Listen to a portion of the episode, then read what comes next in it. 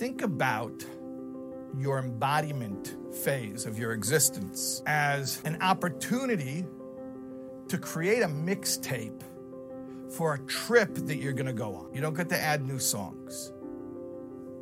And you can't fast forward through it. And when you want to have memories to relive, you're going to listen to your, your mixtape. Torah study is the food, is the delicacy which is served in heaven.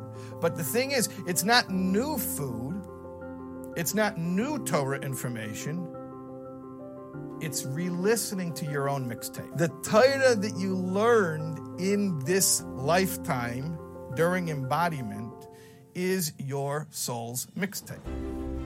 And then you go up there and you re listen. You can't add new stuff anymore, but everything that you have gets more and more meaningful every time you listen to it.